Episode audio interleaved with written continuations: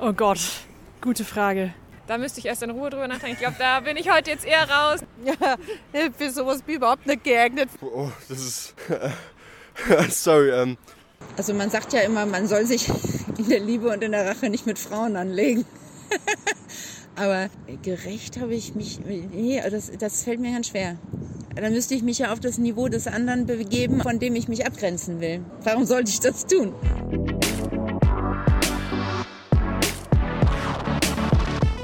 Ihr schon mal Rachegelüste gehabt? Das ist eine super persönliche Frage. Und so richtig rausrücken mit der Sprache möchte man dazu eigentlich nicht. Dabei ist Rache als Motiv in Filmen, Serien, Büchern oder auch dem Gerichtssaal ziemlich präsent. Warum tun wir uns also so schwer damit, über Rache zu reden? Und was hat Rache mit Gerechtigkeit und mit der Justiz zu tun? Darüber spreche ich heute mit meinen Gästen Frank Bräutigam und Manfred Schmidt. Und damit herzlich willkommen zu Justice Baby, dem Podcast zu Recht und Gerechtigkeit. Mein Name ist Katrin Schön, ich mache bei der Stiftung Forum Recht das Programm und begrüße euch heute aus Karlsruhe.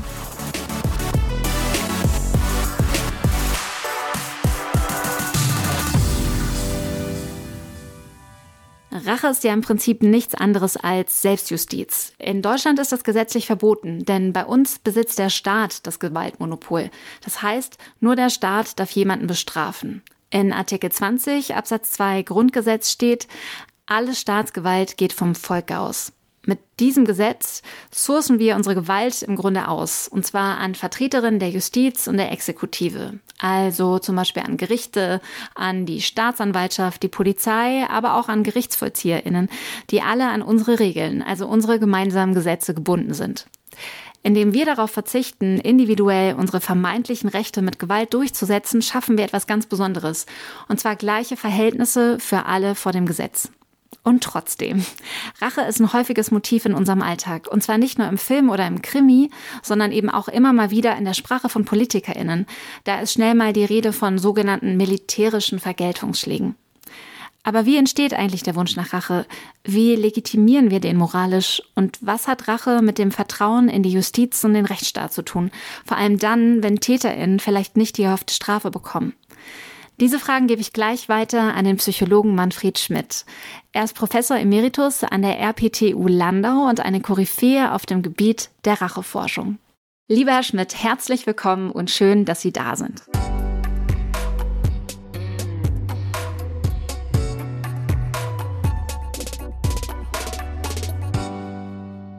Starten wir doch gleich mal mit der wichtigsten Frage dieses Podcasts. Was ist für Sie gerecht?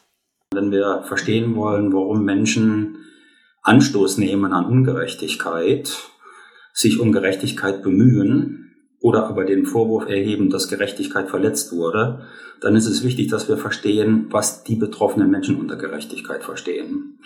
Und äh, dazu gibt es sehr, sehr viel psychologische Forschung. Wenn Gerechtigkeitsprinzipien verletzt werden, dann äh, führt das zu äh, emotionalen Reaktionen, zum Beispiel Empörung, Ärger oder wenn man selbst derjenige ist, der gegen ein Gerechtigkeitsprinzip verstößt, dann auch zu Schuldgefühlen. Das sind die drei wichtigsten Emotionen und die dienen gleichzeitig auch als Motive dafür, dass man anschließend gegen die Ungerechtigkeit etwas unternimmt. Ich habe jetzt in Folge 1 schon mit Hannah Beisert darüber gesprochen, wie sich unser Gerechtigkeitssinn denn tatsächlich entwickelt und dabei gelernt, dass auch Kleinkinder schon mit einem Grundbedürfnis nach Gerechtigkeit auf die Welt kommen. Was ich mich jetzt aber frage, ist, wie hängt Gerechtigkeit denn mit Rache zusammen? Denn Rache ist das Thema dieser heutigen Podcast-Folge. Was meinen Sie? Wo ist da die Verbindung oder gibt es da überhaupt keine? Ja, also das ist keine äh, ganz einfache Beziehung, ähm, aber es gibt psychologische Forschung dazu und einen Artikel, der genau diese Frage thematisiert, der ähm, trägt den Titel Gerecht ist gleich gerecht? Fragezeichen, ja. Und ähm, da findet man unter anderem in dieser Arbeit, aber auch in anderen Arbeiten, dass Menschen dann zu Rache tendieren, wenn sie wiederholt ungerecht behandelt werden. Das ist eine wichtige Voraussetzung, dass sie äh, die ungerechte Behandlung als, als schwerwiegend empfinden, also als schwere Kränkung beispielsweise, und dass eine gewisse äh, Hilflosigkeit im Spiel ist. Und äh, diese Kombination, die führt häufig auch dazu, also wenn es wirklich um viel geht, dass Hass entsteht. Also Hass ist eine wichtige emotionale äh, Triebkraft, die zu Rache führt. Und wenn Menschen sich erfolgreich rächen, dann hat das ein befriedigendes Gefühl. Also deshalb sagen wir im Alltag ja auch, Rache ist süß. Ja, wenn es gelingt, dem anderen etwas heimzuzahlen, eine unfair, eine Ungerechtigkeit, eine schwerwiegende Ungerechtigkeit heimzuzahlen, dann empfinden wir das als befriedigend. Ähm, und ähm, das ist das, das ist sozusagen, also diese Befriedigung des Rachebedürfnisses, das ist eine Sache, die man beobachtet und eine zweite, dass Menschen dadurch, dass sie sich rächen, auch wieder Kontrolle herstellen. Das heißt, sie haben das Gefühl, dass sie die Situation im Griff haben. Sie waren nicht hilflos ausgeliefert wie ursprünglich, äh, sondern sie konnten sich und dem, an dem sie sich rächen, zeigen, dass sie, ähm, dass sie, dass sie Gewalt haben, dass sie Macht haben. Wenn man jetzt mal so ganz ehrlich zu sich selbst ist und äh, ganz tief in sich hineinhört, dann hat jede und jeder in seinem Leben vielleicht schon mal eine Rache-Fantasie gehabt oder irgendwie das Bedürfnis, sich für eine blöde Sache zu revanchieren. Aber ohne, dass man dann tatsächlich aktiv geworden ist. Welche Rolle spielen denn Rache-Fantasien für die menschliche Psyche? Also die, die kommen, bevor man tatsächlich in die Aktion tritt. Auch dazu gibt's eine, eine ganze Reihe von Überlegungen und äh, die sind aber zum Teil durchaus widersprüchlich. Es gibt ähm, theoretische Überlegungen und Studien, die besagen, dass Rachefantasien die gleiche Funktion haben können wie echte Rache. Also wenn ich mir vorstelle, wie der, der schreckliche Übeltäter, wie der Schmerzen erleidet oder eben äh, was Schlimmes passiert, dass er, eine ähnliche, dass er unter einer ähnlichen Ungerechtigkeit leiden muss, dann kann das befriedigend wirken. Das ist die eine Auffassung und dafür gibt es auch äh, Belege. Und die andere Auffassung ist die, dass Rachefantasien ähm, das Wohlbefinden deshalb schädigen, weil man sozusagen immer wieder diese, diese demütigende, verletzende, kränkende ähm, Episode sich vergegenwärtigt und dann jedes Mal auch leidet. Das heißt, äh, die Rachefantasie, die kann zwar als befriedigend empfunden werden, aber gleichzeitig erinnert sie die betroffene Person natürlich, was ihr widerfahren ist. Und äh, in welchen Situationen das eine im Vergleich zum anderen stärker wirkt, das, äh, das weiß man noch nicht. Wir haben zu Beginn dieser Podcast-Folge eine Umfrage gestartet und haben dabei gemerkt, dass auf die Frage nach Rache die Menschen, die wir befragt haben, total zögerlich waren. Also wenn es um Recht oder Gerechtigkeit ging, um Strafe, dann waren alle ziemlich gesprächig. Aber als wir das Thema Rache angesprochen haben, war es dann, also gab es so ein betretenes Schweigen, will ich fast sagen. Fällt es Menschen schwer, sich den Wunsch nach Rache oder eher nach Genugtuung und Vergeltung einzugestehen? Und äh, wann, wenn ja, wieso eigentlich? Ja, Rache ähm, ist durchaus wie wir in der Psychologie sagen, sozial unerwünscht. Das heißt, es gibt eine Norm, die besagt, man soll nicht so kleinlich sein und sich rächen, sondern man soll großmütig sein und verzeihen oder ähm, versuchen, das, den, den geschehenen Konflikt aufzuarbeiten mit, mit der anderen Konfliktpartei. Also Rache ist äh, anrüchig, weil sie für einen primitiven emotionalen Reflex gehalten wird. Und äh, das ist zum Beispiel bei Vergeltung und bei Strafe nicht so. Vergeltung wird in der Regel als legitim erachtet, dass man sozusagen dem anderen das antut, was er einem selber angetan hat.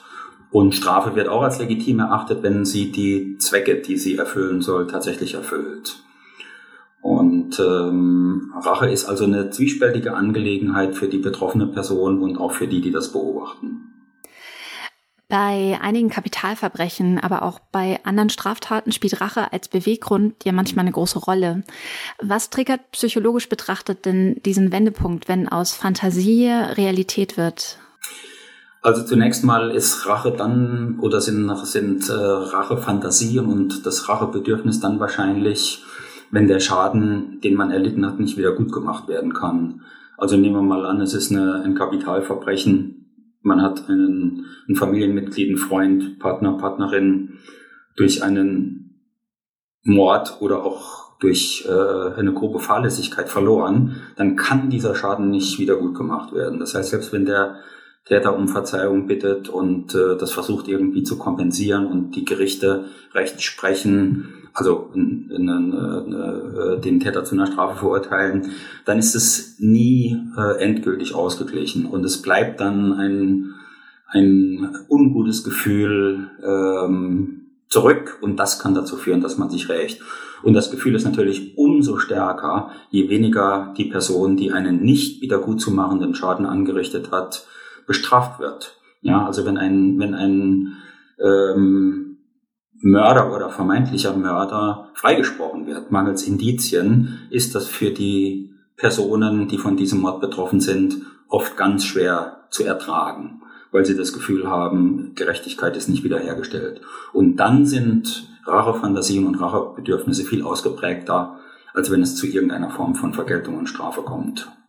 Das heißt, es geht schon darum, ein Ventil für die eigene Ohnmacht zu finden und auch wie ein Umgang mit, mit äh, der Enttäuschung in die Mittel des Rechts. Verstehe ich Sie da richtig? Ganz genau, ganz genau. So kann man das, so kann man das formulieren. Also wenn man das Gefühl hat, der Rechtsstaat hat versagt, äh, die Rechtsprechung hat versagt, man ähm, bekommt zwar Recht, ähm, aber keine Gerechtigkeit, dann führt das ganz häufig zu den Bedürfnissen nach Selbstjustiz. Und das wird natürlich noch verstärkt ähm, durch das Verhalten des Täters. Wenn der Täter beispielsweise äh, hämisch reagiert äh, und äh, mit Schadenfreude reagiert, dass äh, das Gericht ihn freigesprochen hat, dann ist das Rachebedürfnis ganz ausgeprägt. Blenden Menschen die Konsequenzen ihrer Handlungen denn äh, aus, wenn sie oder nehmen die bewusst in Kauf, wenn sie Rache üben oder Racheakte planen? Also da muss man mehrere Fälle unterscheiden. Manchmal ist es so, dass es zu einer Rachehandlung sehr plötzlich kommt, wenn sich die Gelegenheit bietet. Ja, also man, man begegnet dem Täter sozusagen unverhofft und ähm, äh, reagiert dann impulsiv. Ähm, indem man ihm irgendetwas etwas zufügt. Und in solchen Situationen äh, ist es häufig so, dass die Konsequenzen nicht bedacht werden. Ja? Wenn Menschen eine Rache sorgfältig planen, dann denken sie auch an die Konsequenzen. Ja, das heißt, manchmal ist man bereit, Konsequenzen, ungute Konsequenzen für sich in Kauf zu nehmen, weil das Rachebedürfnis so stark ausgeprägt ist. Da gibt es gibt's ganz tolle Experimente zu. Also wenn Sie das interessiert, da kann ich Ihnen einiges erzählen. Ja, sehr gerne. Ähm, wenn es auch Studien gibt, dann verlinken wir die auch gerne in den Show Notes. Was wäre denn zum Beispiel so ein Experiment zur Befriedigung durch Rache? Also das ist jetzt, ähm, äh, dazu gibt es nicht eine Studie, sondern sehr viele Studien zu diesen sogenannten ökonomischen äh, Spielen bei denen es darum geht, dass man irgendwas verteilt und äh, dabei können eben Fairnessprinzipien verletzt werden und dann schaut man sich an, wie reagieren die Betroffenen. Und das Spiel, das ich jetzt, das Spiel, das ich jetzt vor Augen habe, ähm, das nennt man Ultimatumspiel. Das funktioniert so, dass ein, eine Person darf irgendwas verteilen, in der Regel Geld, und die andere Person kann sich nur entscheiden, nimmt sie das, was ihr zugesprochen wird, oder lehnt sie das ab. Und wenn sie es ablehnt, dann bekommt der, der verteilt hat, auch nichts. Und jemand, der völlig äh, vernünftig in eine solche Situation gerät, der will ja auch den kleinsten Betrag nehmen. Ja, also nehmen wir mal an, die Person, die verteilen war, äh, die 100 Euro verteilen darf, behält für sich 99 und gibt der anderen Person einen Euro, dann ist dieser eine Euro ja mehr als nichts. Und ein, eine vernünftige Person würde, äh, würde diesen Betrag behalten. Wir finden aber, dass Personen in solchen Situationen den Betrag ablehnen, zurückweisen. Äh, und zwar, weil sie nicht wollen, dass der, der gegen die Gerechtigkeitsprinzipien verstoßen hat, äh, davonkommt. Das ist jetzt, also das als Rache zu bezeichnen, ist vielleicht ähm, ähm, äh, etwas gewagt. Nichtsdestotrotz ist der zugrunde liegende psychologische Mechanismus dem der Rache durchaus ähnlich.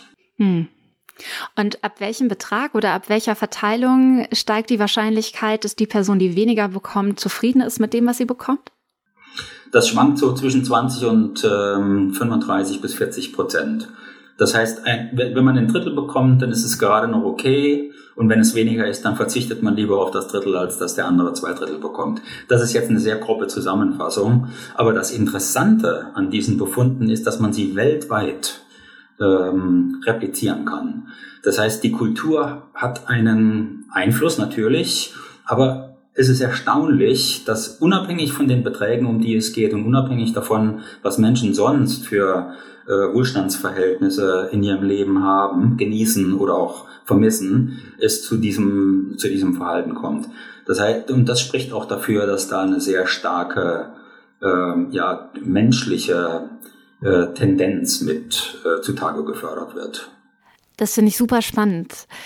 Ich würde jetzt aber gerne nochmal auf einen Punkt zurückkommen, der mit den Rachefantasien zu tun hat. Und zwar haben Sie vorhin gesagt, dass die Vorstellung von Rache eine ähnliche Wirkung haben kann wie der eigentliche Akt selbst. Dieser Podcast wird ja auch von der Filmreihe in Karlsruhe begleitet und beim Thema Rache kann man da echt komplett aus dem Vollen schöpfen. Rache ist in unserer Popkultur total omnipräsent, aber ich frage mich, was machen diese Bilder denn mit uns? Steigt mit ihnen die Gefahr, dass aus Fantasie Realität wird sind die eine Art Ventil? Also, wenn man jetzt mal äh, Filme auswählt als Beispiel, in denen es zu Rachehandlungen kommt, äh, dann weiß man aus der Forschung, dass äh, Rachebedürfnisse nicht nur entstehen, wenn man selbst der Geschädigte ist, sondern wenn man beobachtet, dass andere unfair behandelt werden. Das heißt, man hat dann, man hat dann das Bedürfnis, als Rächer aufzutreten. Und das ist ja das Thema in vielen, in vielen, vielen Filmen. Ja. Und ähm, jetzt hat man sich in der Medienpsychologie gefragt, was passiert denn da eigentlich? Und äh, es spricht vieles dafür, dass erstens das Beobachten, dass jemand sich erfolgreich rächt, also dass ein Rächer tatsächlich seine Ziele erreicht, für uns befriedigend ist, weil es zeigt, dass man in der Welt doch Gerechtigkeit wiederherstellen kann, auch wenn sie ständig verletzt wird. Das ist das eine. Aber es gibt auch die Befürchtung, und dafür gibt es auch Belege, dass äh, solche in Filmen beobachteten Rachehandlungen eine legitimierende Funktion haben, also praktisch Modellwirkung haben. Das heißt, man fühlt sich dann, wenn man in eine solche Situation kommt, unter Umständen legitimiert, sich auch so zu rächen, wie das der, äh, der äh, Rächer im Film getan hat. Und das ist ja, äh, also es sind zwei unterschiedliche, zwei ganz unterschiedliche Konsequenzen der Beobachtung von Rachehandlungen im Film. Und die eine ist erwünscht und die andere ist nicht erwünscht. Und die sozusagen die richtige Balance zu finden, das ist äh, ein, glaube ich, bis heute ungelöstes Problem, eine ungelöste Aufgabe. Aber unterscheiden Zuschauende denn dann zwischen ähm, dem Filmgenre? Also versteht man, okay, das ist jetzt ein, das ist ein Spielfilm, da geht es um fiktive Charaktere und Figuren und das andere ist eine Doku? Oder spielt es da gar keine Rolle, was für eine Art von Film man sieht? Also da bin ich jetzt nicht der, ähm, ich bin nicht der Medienexperte und der Filmexperte. Meine Vermutung wäre, dass es keinen Unterschied macht, weil wir auch in fiktive Geschichten, wenn sie, wenn sie gut erzählt sind, so eintauchen und die als real erleben können, auch wenn wir wissen, dass es sich um einen Spielfilm handelt. Ja, aber wenn der, wenn der Spielfilm realistisch ist, in dem Sinne, dass Handlungen, die man aus dem echten Leben kennt, dort gezeigt werden, dann macht es keinen Unterschied, ob das, äh, ob dieses echte Leben gespielt wird oder stattfindet. Sie haben jetzt gerade einen ganz spannenden Aspekt erwähnt, und zwar den Zusammenhang zwischen Rache und Empathie. Also, dass man auch in die Rolle der Rächenden oder des Rächenden schlüpfen kann, selbst wenn einem selber gar kein Unrecht widerfahren ist, sondern man, sondern man stellvertretend das Unrecht einer anderen Person oder einer anderen Gruppe rächt. Das klingt für mich erstmal, als wäre Rache, und das ist jetzt bewusst spitz formuliert, auch eine krasse Sozialkompetenz, wenn sie nämlich mit Empathie einhergeht. Man muss dann unterscheiden zwischen dem Rache des Opfers und dem Rache des Beobachters. Also die Rache des Beobachters, Beobachters setzt natürlich voraus, dass man erkennt, dass das Opfer leidet und dass das Opfer sich nicht wehren kann. Und dann steigt das Bedürfnis, dass man, um das Opfer zu schützen und dem Täter äh, heimzuzahlen, was er getan hat, selbst aktiv wird. Und äh, das, was so viel heißt wie, dass die äh, tatsächliche Rache nicht nur voraussetzt, dass man empathisch ist, sondern dass man auch die Handlungskompetenz besitzt, sich zu rächen. Das ist ja gar nicht so einfach. Also die vielen Zivilcourage-Situationen, äh, die in den Medien diskutiert werden, also ähm, ähm, rechtsradikale oder fremdenfeindliche Vorfälle in öffentlichen Verkehrsmitteln zeigen ja, dass Menschen in solchen Situationen im Konflikt sind dem Opfer zu Hilfe zu kommen, das wäre jetzt, äh, äh, das würde gehen in Richtung Rache. äh, beziehungsweise das nicht zu tun, weil man sich nicht zutraut, das erfolgreich zu leisten, ja, weil man Angst hat, weil man sich körperlich unterlegen fühlt und so weiter. Das heißt, der Rächer, der muss auch ähm, die Kompetenz besitzen, das, was er in der Fantasie erlebt, in die Tat umzusetzen. Und zwar sowohl als Opfer als auch als Täter. Und der Beobachter unterscheidet sich vom Täter eben dadurch, dass er die Empathie braucht. Sie haben vorhin gesagt, dass es bei dem Entstehen von Rachegefühlen auch darum geht, dass die eigene Perspektive gehört wird und gesehen wird. Wie würden Sie sich denn als Psychologe einen gesunden Umgang mit ähm, dem Potenzial von Rache vorstellen? Oder gibt es überhaupt ähm, die Möglichkeit, diese Wahrnehmung von Ungerechtigkeit in was Positives zu, zu, zu, zu bringen? Also ich würde einen Schritt zurückgehen und sagen, dass wir, dass uns Gerechtigkeit im Leben so wichtig ist. Äh, das hat damit zu tun, dass äh, menschliche Gemeinschaften dann besser funktionieren, also dass das Zusammenleben leichter gelingt, wenn man sich an Spielregeln hält.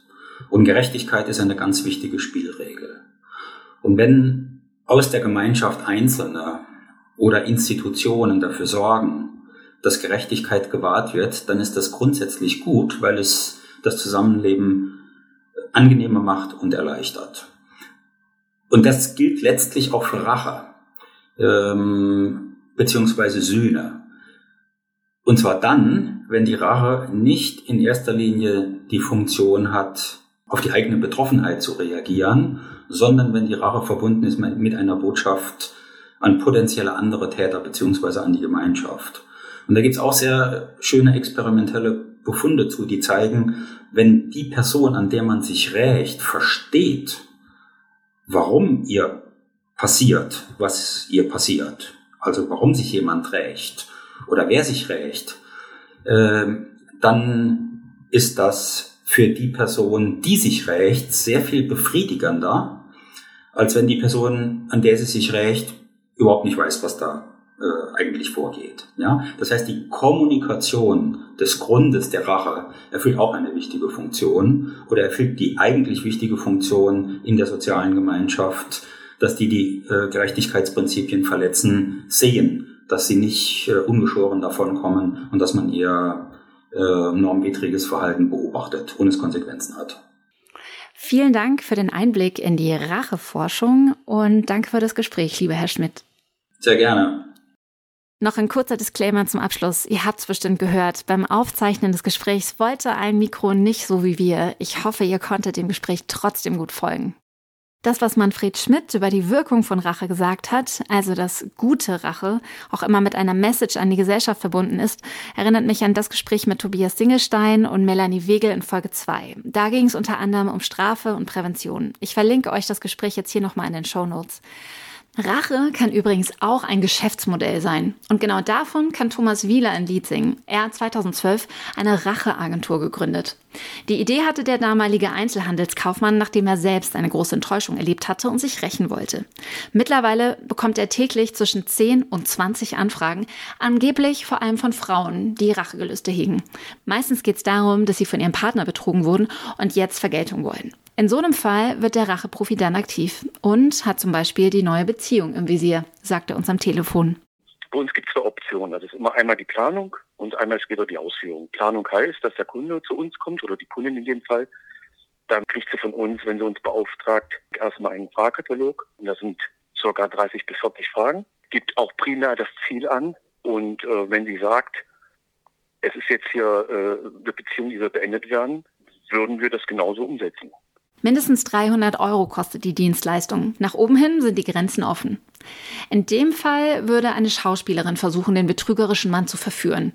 Die Beweise gingen dann an die neue Partnerin und im Idealfall, also für die Auftraggeberin, ist die neue Beziehung dann am Ende. Nicht nett, aber alles legal. Das ist dem Racheprofi wichtig. Von den Anfragen, die wir täglich bekommen, haben wir mindestens ein Drittel, wo wir nichts machen können. Ja.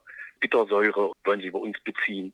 Ja, oder klar, Reifen zerstechen, das Klassische halt, was erstmal jedem einfällt, wenn er an Rache denkt. Aber sowas äh, bieten wir ja nicht an. Tja, schließlich ist die Racheagentur ein normales, legales Unternehmen, aber eben doch ein bisschen anders und auch ein bisschen shady. Warum seine Geschäftsidee so boomt, kann sich der Racheprofi übrigens selbst nicht erklären. Mittlerweile gibt es in Deutschland aber mehrere Racheagenturen auf dem Markt. Thomas Wiele schätzt seine Erfolgsquote auf ca. 90 Prozent. Eine Erfolgsgarantie gibt es aber nicht.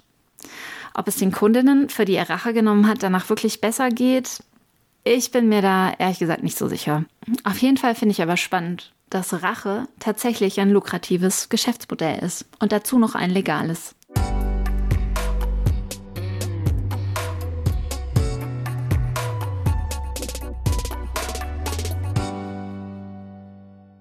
Recht kommt. Mit dieser Ansage besang Jan Böhmermann, aka Polizistensohn 2018 Justitia und den Rechtsstaat. Aber was ist, wenn Recht eben nicht kommt? Wie geht ein Rechtsstaat mit Rache um und wie verhindert Recht Rache? Geht das überhaupt? Darüber spreche ich jetzt mit Frank Bräutigam. Er ist Jurist, Journalist und leitet seit einigen Jahren die ARD-Rechtsredaktion des SWR in Karlsruhe. Zusammen mit seinem Team berichtet er über die hohen Gerichte in Karlsruhe, Luxemburg und Straßburg, aber auch über aktuelle Rechtsfragen. Hallo, Herr Bräutigam, und schön, dass Sie da sind. Vielen Dank für die Einladung. Ich freue mich. All meinen Gästen stelle ich zu Beginn jeder Folge ein und dieselbe Frage. Und das mache ich auch heute. Was ist für Sie ganz persönlich gerecht oder Gerechtigkeit? Das ist ja gleich die schwerste Frage zum Einstieg.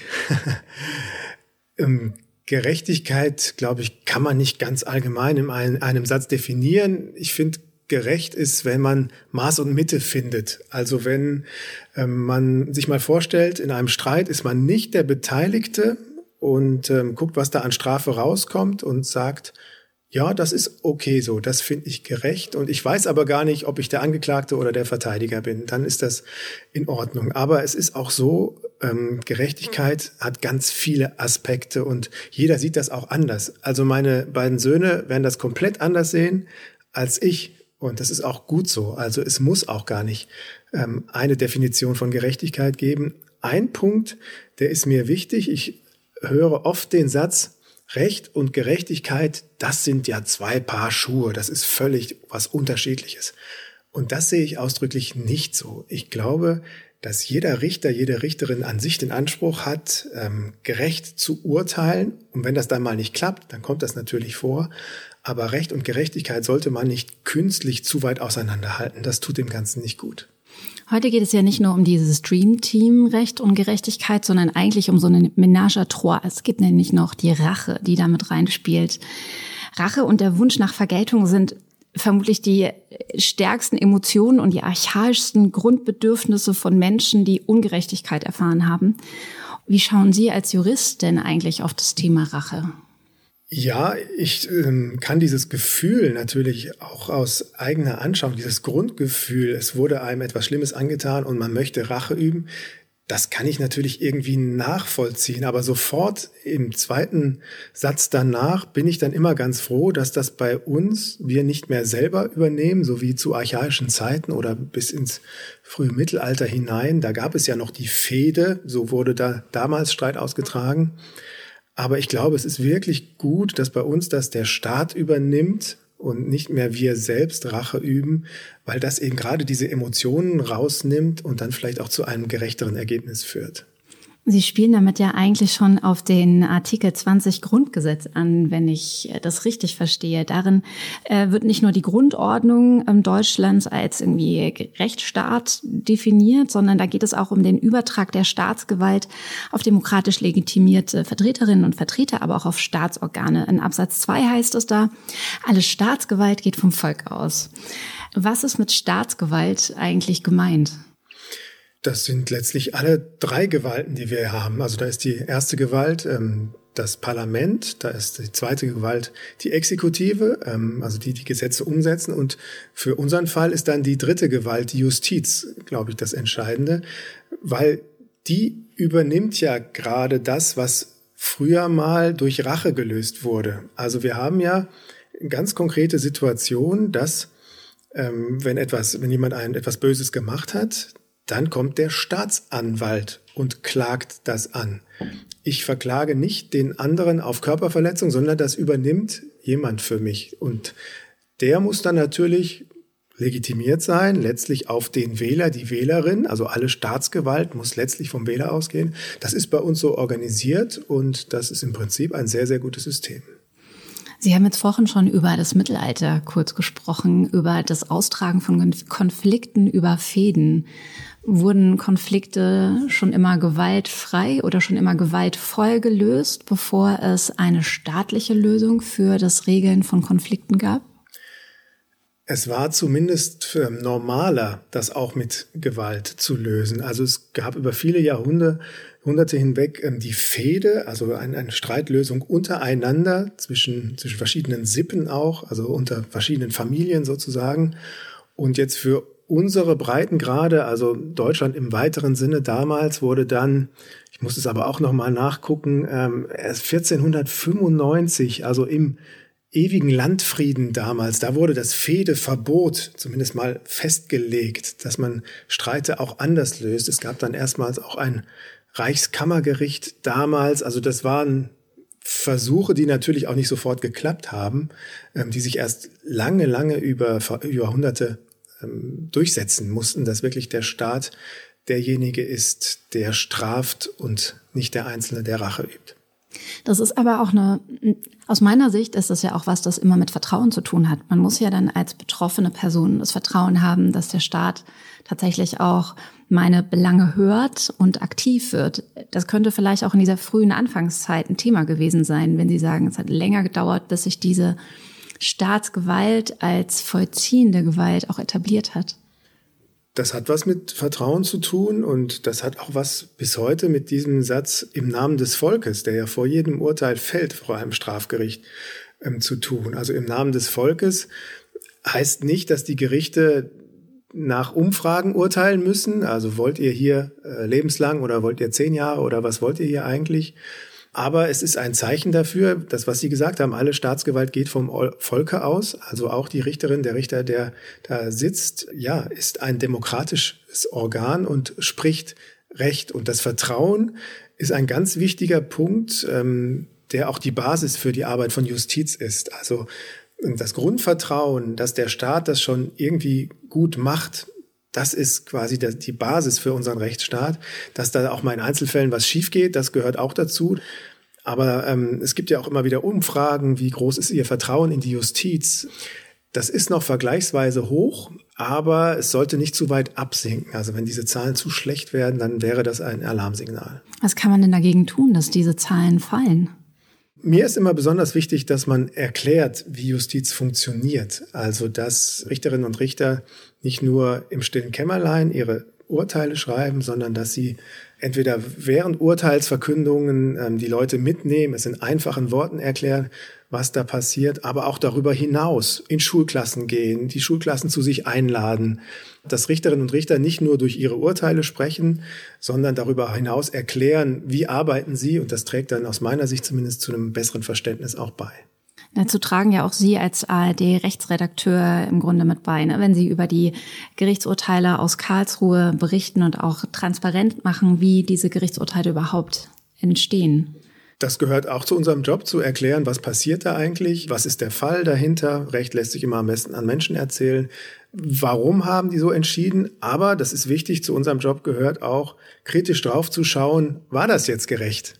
Mhm. oder nicht. Also wir als Medien ähm, haben nicht nur die Rolle zu erklären, sondern auch einzuordnen, war das jetzt, zumindest dann, wenn wir unsere Meinung dazu äußern, war das gut, war das schlecht, in welche Linie ordnen sich solche Urteile ein. Also da für dieses Verständnis von Recht, da haben wir schon eine gewisse Rolle. Ja, das stimmt. Jetzt haben Sie im Laufe Ihrer Karriere als Journalist und Rechtsreporter sicherlich zahlreiche Gerichtsverhandlungen gesehen und auch Urteilssprechungen verfolgt. In wie vielen davon spielte Rache eine Rolle? Rache spielt immer wieder eine Rolle, wenn es um Mord geht. Rache hat eine Rolle gespielt neulich bei einem Tatort. Den fand ich total spannend. Lena Odenthal in Ludwigshafen. Mhm. Da ging es um späte Rache eines Menschen, der in einem Konzentrationslager saß und als der schon Mitte 90 dann in einem Altenheim war, hat der auf einmal einen Peiniger von damals wiedererkannt und hat den dann umgebracht. Das war, das Motiv war Rache. Hm. Und da kann sich jeder unserer Hörerinnen und Hörer auch mal selber fragen, ähm, wie schlimm ist dann so eine Rache? Natürlich darf man keinen Menschen umbringen, aber kann man vielleicht Verständnis dafür aufbringen, dass derjenige, der damals die Freundin dieses Mannes im KZ brutal umgebracht hat, dass der gesagt hat, ah, ich übe hier jetzt Selbstjustiz. Wir wissen alle, das geht nicht bei uns, aber man kann zumindest drüber nachdenken, welche Gedanken sind ihm dabei durch den Kopf gegangen. Also das heißt, in der Praxis vor Gericht bei meinem Job kommt es immer wieder vor, über Mord und Rache nachzudenken, aber auch in Filmen, in Büchern und überall, wo man sich mit spannenden Dingen beschäftigt. Wir haben jetzt über Selbstjustiz gesprochen, das ist immer wieder aufgetaucht. Wo ist denn der Unterschied zwischen Selbstjustiz und Strafe? Denn im Grunde nimmt man die Strafe im Falle von Selbstjustiz ja vorweg, oder? Man nimmt eine Strafe vorweg, wobei ähm, der Staat straft ja anders. Also wenn ich jemanden aus Rache umbringe, die Todesstrafe haben wir ja nun zum Glück abgeschafft, so steht das ausdrücklich im Grundgesetz drin. Und das ist dann aber vielleicht auch ein zentraler Unterschied zwischen einer Selbstjustiz im krassesten Fall und dem, wie der Staat straft. Da geht es dann um im höchsten Fall eine lebenslange Freiheitsstrafe. Das ist auch hart, also da hat sogar das Bundesverfassungsgericht irgendwann mal gesagt, lebenslange Freiheitsstrafe, selbst diese Menschen müssen in der Regel zumindest auch nochmal die Chance bekommen, dass jemand draufschaut und sagt, haben die sich gebessert, kommen die vielleicht nach 15, 20, 25 Jahren auch raus. Und wenn der Staat straft, hat er auch mehrere Aspekte im Blick. Das ist auch wichtig. Nicht nur die persönliche Rache, sondern der schaut bei der Höhe der Strafe oder insgesamt auch, als ein Aspekt Prävention ist wichtig. Also hat eine Strafe vielleicht Abschreckung für ganz, ganz viele Dinge. Oder auch für die Person ganz konkret. Ich bestrafe dich jetzt, der Staat bestraft jemanden und sagt, mach, du wirst das deswegen hoffentlich nie wieder machen. Und das ist alles viel, viel differenzierter und besser überlegt, als wenn jemand das selber in die Hand nimmt. Und ich glaube, das ist ein wichtiger Unterschied. Ich habe ja den Eindruck, dass bei diesem Rechtsthema ganz viele Versprechungen, Hoffnungen und auch Sicherheiten oder Hoffnung auf Sicherheiten mitschwingen. Aber wir haben eben über Vertrauen gesprochen und ich frage mich deswegen, was passiert, wenn Menschen eben den Weg des Rechts gehen oder gegangen sind und das Ergebnis am Ende dieses Wegs ungerecht ist. Und zwar nicht, weil man nicht das erhoffte Urteil gehört hat, sondern weil da immer noch so ein tiefer psychologischer Wunsch nach Genugtuung ist und Vergeltung wie bestehen bleibt. Ich frage mich, entsteht Rache, wenn die Mittel des Rechts erschöpft sind? Das kann schon sein und das ist eine Situation, ähm, die man wirklich häufig auch erlebt, auch als Gerichtsreporter, weil wir haben ja eine typische Situation in einem Strafprozess. Ja, es klagt der Staatsanwalt an und das, auf der anderen Seite sitzt der oder die Angeklagte. Aber die Vertreter der Opfer sind ja am Strafprozess zum Glück auch beteiligt. Das nennt man die sogenannten Nebenkläger. Das sind entweder die Opfer selbst, also die Frau, die vergewaltigt wurde, oder die Verwandten eines Mordopfers. Also ich saß im NSU-Prozess und da waren als Nebenkläger sehr, sehr viele Menschen, deren Söhne zum Beispiel ähm, vom NSU ermordet wurden. Und ähm, das ist wichtig, dass die an so einem Strafprozess beteiligt sind erstmal, diese Teilhabe, also die haben da Rederecht, die können Beweisanträge stellen, die können am Ende auch ein Plädoyer halten und sagen, ich finde, das müsste so und so bestraft werden. Und das hat mich schon in mehrfacher Hinsicht beeindruckt, die Rolle dieser Nebenkläger. Das war zum Beispiel im NSU-Prozess, hat da der Vater, der seinen Sohn verloren hat, der den in der Blutlache gefunden hat, nachdem er im Internetshop der Familie erschossen wurde und der Vater findet seinen Sohn und das erzählt er dann weinend im Gerichtssaal. Das sind schon Momente, die mich auch sehr bewegt haben. Sie haben jetzt gerade in dem Beispiel vom Tatort das Schicksal eines KZ-Überlebenden geschildert. Ich glaube, dass da die, die psychologische Gemengelage auf jeden Fall nochmal eine andere ist und ich auch ein Stück weit nachvollziehen kann, dass man plötzlich Sympathie empfindet mit jemandem, der so viel Unrecht erfahren hat und dann auch erfahren musste, dass der Rechtsstaat Unrecht nicht so verfolgt. Das kam noch dazu, dass ja der genau wusste und wie wir, die wir uns damit beschäftigt haben, auch, dass da ja gerade nach dem Krieg so viel schiefgelaufen ist, wie viele auch davon gekommen sind und er dann vielleicht das Gefühl hatte, Erst recht, deswegen muss er jetzt später Rache üben. Und es wäre übrigens spannend, wenn man den Film weitergedreht hätte, ob er wirklich wegen Mord verurteilt wird oder in Anführungszeichen nur wegen Totschlag. Ob diese Rache ein niedriger Beweggrund ist oder ob das Gericht vielleicht dann gesagt hätte, der durfte das natürlich nicht, aber verstehen kann man es ja irgendwie, deswegen ist das nur ein Totschlag. Also diese Geschichte hätte man noch gut weiterdrehen können. Wann wird ein Rachemotiv denn als Mord behandelt? Wo Rache als Mord bewertet wird oder oft bewertet wird, sind die sogenannten Ehrenmorde. Also wo ein Mann seine Schwester umgebracht hat, weil sie vielleicht mit jemandem zusammen war, nicht verheiratet und das dem nicht passte und dann Selbstjustiz geübt wird im wahrsten Sinne des Wortes. Das ist dann auch eine Art von Rache. Und da ist es häufig so, dass Gerichte das als Mord bewertet haben, also es da keine Milderung war, sondern man sagt, nein, das verstehen wir überhaupt nicht. Das ist dann ein niedriger Beweggrund. Wenn ich mir jetzt vorstelle, dass auch jemand betroffen ist von einem Urteil, und zwar als jemand, der das Urteil empfängt, also als Verurteilte oder Verurteilter, dann muss ein Staat ja auch dafür sorgen, dass dessen Grundrechte geschützt sind. Ja, das ist ein wichtiger Punkt. Also auch Angeklagte oder Verurteilte haben Grundrechte. Also während des Verfahrens, da ist es dann noch der Angeklagte, hat er ein Recht auf Verteidigung in bestimmten Fällen. Und ähm, der Staat kann nicht machen, was er will. Und das fällt manchen dann in der Beobachtung auch immer, manchmal ein bisschen schwer. So nach dem Motto, der hat was Böses getan, deswegen hat er keine Rechte mehr. So als ersten Reflex können wir das vielleicht alle nachvollziehen, wenn jemand da ein Mädchen vergewaltigt hat. Warum soll der noch Rechte haben? Aber da ist es schon wichtig, dass man auch mal einen Schritt zurücktritt und das von dem konkreten Fall löst. Und wir uns alle vielleicht mal vorstellen, es kann ja auch sein, dass wir selber mal da sitzen und vielleicht sogar zu Unrecht da sitzen. Es gab ja auch schon Fehlurteile. Und deswegen ist es im Gesamtinteresse schon wichtig, dass es Verfahrensvorschriften und Schutzrechte auch für Angeklagte gibt. Aber dafür muss man wirklich immer mal diesen Schritt zurückgehen. Und ich verstehe gut, wenn einem diese Gedanken auch nicht so leicht fallen. Wir haben jetzt ganz viel über das Gewaltmonopol des Staates gesprochen. Warum liegt das Gewaltmonopol überhaupt beim Staat? Das ist also eine Errungenschaft des modernen Staates, dass man das von den einzelnen Personen wegnimmt und quasi demokratisch legitimiert. Alle Staatsgewalt geht vom Volke aus. Die Justiz spricht im Namen des Volkes, dass das dort liegt und für alle liegt. Damit nimmt man die Emotionen und die Selbstjustiz den Personen weg und legt das Ganze auf eine allgemeine Ebene. Und ich glaube, das ist für das Gesamtsystem und für das Gesamt äh, Verständnis auch eine große Errungenschaft. Wir haben zwar alle oft das Gefühl, ah, ähm, Auge um Auge, Zahn um Zahn, am besten man, man gibt es gleich zurück, aber dass die Emotionen da rausgenommen werden und das durch Gesetz und durch Verfahrensabläufe geregelt ist, das ist eine große Errungenschaft, die auch hart erkämpft werden muss. Gibt es denn berühmte Rachefälle, die Ihnen ad hoc einfallen bei dem Thema Rache und Gerechtigkeit, von denen Sie uns berichten könnten? Es gibt einen Fall aus dem Jahr 1981, der Fall Bachmeier. Wenn man das googelt, findet man den auch sofort. Ähm, da hat eine Mutter, war beteiligt am Prozess, weil ihre Tochter war ermordet worden.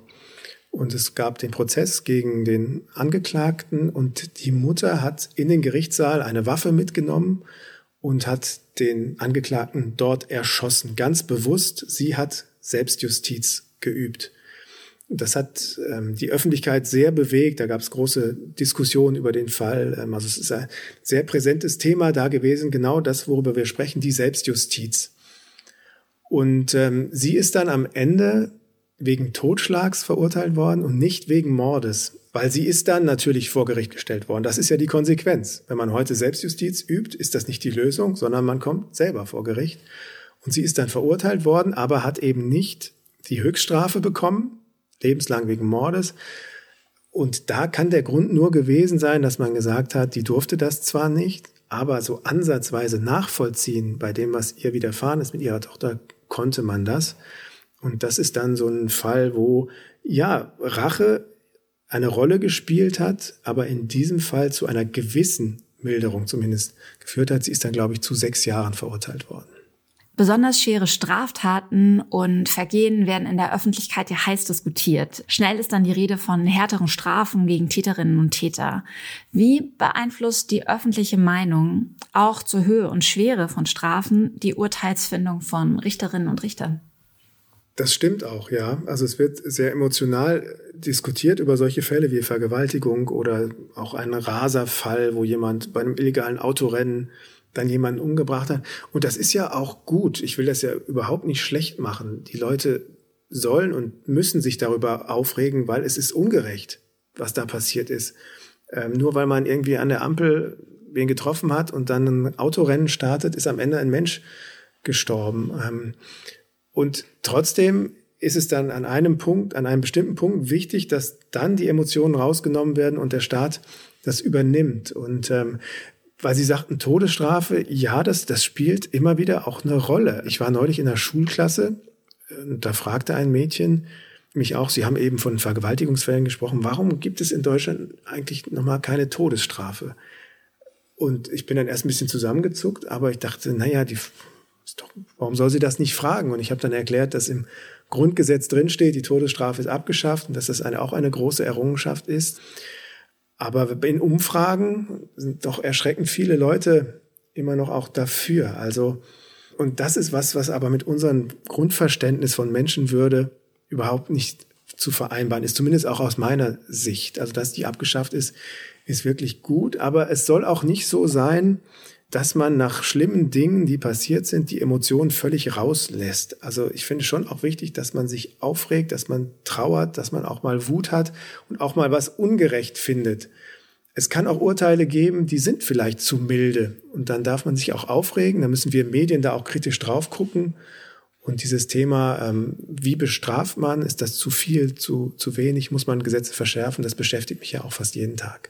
Und ist so eine öffentliche Debatte langfristig vielleicht auch eine Art von Korrektiv für die Urteilsfindung und für das Strafmaß? Das würden Richterinnen und Richter nie zugeben, offiziell glaube ich. Aber natürlich lesen die auch Zeitungen. Das ist ja auch ganz menschlich. Und ähm, sie haben dann ja immer so einen gewissen Strafrahmen. Also für jedes ähm, Delikt, das man begangen hat, kann man ja ganz harte Strafen machen, aber man kann auch milder bestrafen. Das hängt dann immer von dem konkreten Hintergrund der Person ab, die auf der Anklagebank sitzt. Und das ist gerade aber auch eine ganz große Schwierigkeit für eine Richterin. Das kann sich ja auch jeder vorstellen, wenn die Zeitung mit den großen Buchstaben schreit, hier muss die Höchststrafe her.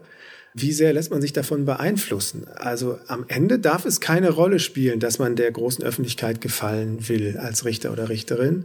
Das ist aber im konkreten Fall eine ganz, ganz, ganz schwierige Aufgabe. Jetzt sind wir eigentlich auch schon wieder auf das Thema Strafe zu sprechen gekommen. Dazu könnt ihr in unserer zweiten Podcast-Folge gerne nochmal reinhören. Wir verlinken die euch nochmal hier in den Show Notes. Für heute war's das erstmal von Justice Baby. Ich danke Ihnen ganz herzlich für das Gespräch und äh, freue mich auf die nächste Folge. Dankeschön. Was ich nach den ersten drei Folgen zum Thema Recht und Gerechtigkeit mitnehme, ist, dass es dabei immer um Balance und das richtige Maß geht zwischen Freiheit und Sicherheit und zwischen Gleichheit und begründeten Unterschieden. Und genau dieses Maß zu finden ist eben gar nicht so leicht. In so vielen Alltagssituationen, die uns alle betreffen, ringen Politikerinnen und Politiker um Regeln für mehr Gerechtigkeit. Wir haben uns für die nächsten Folgen deswegen ein paar von diesen Alltagsthemen rausgesucht, um sie mit euch rechtlich gesehen genauer unter die Lupe zu nehmen. Nächstes Mal geht es um das Thema Klima. Da schauen wir uns an, wer denn überhaupt zum Klimaschutz verpflichtet ist und welche Rechte die Natur hat. Ich freue mich, wenn ihr dann wieder dabei seid. Wenn ihr in der Zwischenzeit mehr über unseren Podcast und unsere Podcast-Gäste erfahren wollt, dann schaut doch mal auf unsere Website www.stiftung-forum-recht.de vorbei. Und wenn euch diese Folge wieder gefallen hat, dann lasst uns ein paar Herzen und Likes da. Wir freuen uns immer über euer Feedback und auch eure Anregungen, also schreibt uns auch super gerne eine Mail oder eine DM bei Insta. Mein Name ist Katrin Schön, ich sag ciao und bis bald und danke auch meinem ganzen Produktionsteam hinter den Kulissen. Macht's gut! Justice Baby ist ein Podcast der Stiftung Forum Recht. Redaktion Andrea Wojtkowiak, Vanessa Mittmann und ich, Katrin Schön. Juristische Beratung Carolina Hanisch und Franz Grete. Produktion Stefan Wiesner und Anna Kunzmann von L'Agence. Geburtshelferin für diesen Podcast Sue Holder.